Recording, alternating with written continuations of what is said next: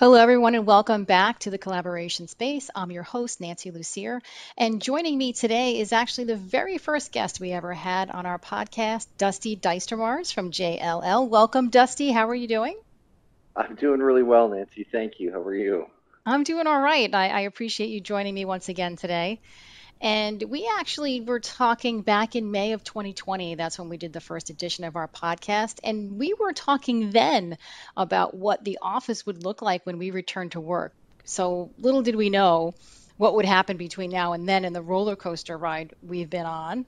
Um, I, I am back in the office at AVI SPL. We have a hybrid schedule. I'm in the office three times a week.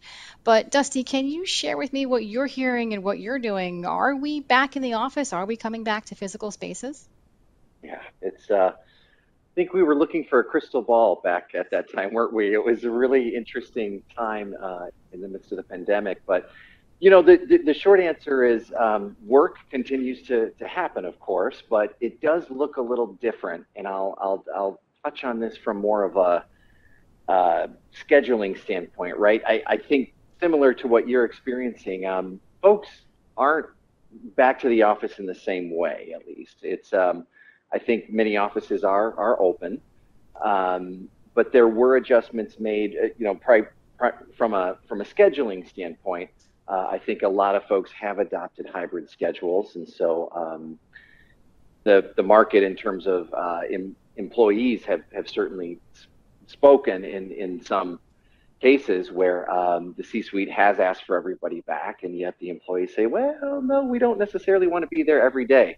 And it's gotten more casual. You can see it's like hoodies, and it's and it's yeah. so things things are definitely different uh, in how we utilize that office, if you will. Yeah, I'm definitely seeing some changes in layouts. You know, maybe we don't want to be in tight, small huddle rooms being close together. So, are you seeing changes in the ways that space is being utilized and the way offices are being set up? Yeah, that's that's absolutely um, changing as as well, right? Some of these changes were kind of in motion uh, pre-pandemic in terms of the flexibility, but the physical offices themselves um, a lot of our clients did adapt um, what I would call kind of COVID centric protocols where you saw a lot of six foot spaces being um, either planned out. Um, and, and part of that was as simple as um, hybrid schedules, or sorry, um, shift, shift schedules, meaning even if you had cubicles that were quite close to each other, then maybe Mon- Monday, Wednesday, Friday would be every other person could actually use the office that day. And then on Tuesday, Thursdays, the people in between would actually be there and so on and so forth, which kind of ruins the spirit of collaboration, right? Yeah, why um, go to the office if you're not going to see anybody? that's the right? thing. So even when people were invited back, um, you saw a pretty low percentage of folks who were choosing to use it. So um, we we uh, we have seen much more of an emphasis on um, technology uh, not only enablement tools to say um, if if if they've redesigned some of the spaces, which a lot of our clients have, they've really looked at that collaboration model. Um, some have gone to resource booking platforms so they can book a desk or book a room that has the appropriate tools. In fact, a lot of what we're finding is like activity-based working on, on steroids, if you will. It's, it's truly, I'm going to go where I need to go depending on what kind of work that I'm doing. Um, so the types of tools and technologies that folks are kind of looking for is not only resource booking, they want to know who's at the office when. Um, so there's some tools out there that are starting to provide that information or the option of where you can kind of label, hey, I'm in the office this week or whatever. Um, just kind of enabling that more more organic approach to uh, you know collaboration. Um, obviously, from an AV standpoint, too, the fact that so many of our meetings are on uh, Teams calls or Zoom calls or what what have you. Um, there's been a reinvestment, as you guys know, because uh, you've got many many back orders uh, yeah. in, in terms of product uh, supply chain issues, but uh, people are reinvesting in high quality spaces that have the integrated sound, that have the really good lighting, that have the video that will follow who's talking. I mean, simple things like that, but because so much of our interaction is video based these days, there's definitely um, uh, a, a, a, high intensity of those those tools being being adopted. Yeah, there's generally always at least one person who's remote, right, in a meeting. But I think that the the prediction that this is it, everyone's going to be 100% remote, we're never going back to the office. I don't think that really came true. Do you? No, no, not not not at all. I think um, I know I, I'm I'm probably 40 minutes from the closest JLL office. So although I'm permanently remote, I regularly find reasons to either make it into that market office. Um, I also have a badge to our Chicago headquarters, so I'm there, try to make it there at least once a month. And um, I, I, purposefully schedule meetings with um, folks that I don't get to see that often. And then I, uh, I, uh, from a, from a travel standpoint, um, we've just started kind of regularly traveling again. So I've already been uh, to Atlanta for meetings.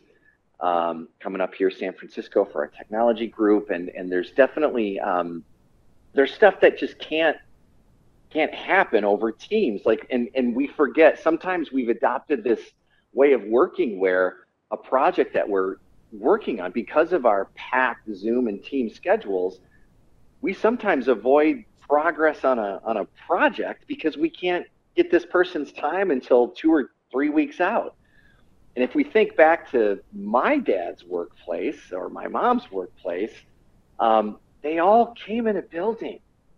They they sat down and they just casually have somebody on the shoulder and walk down the hall and sat across from from, from a table. And that organic natural collaboration happens so much better uh, in person.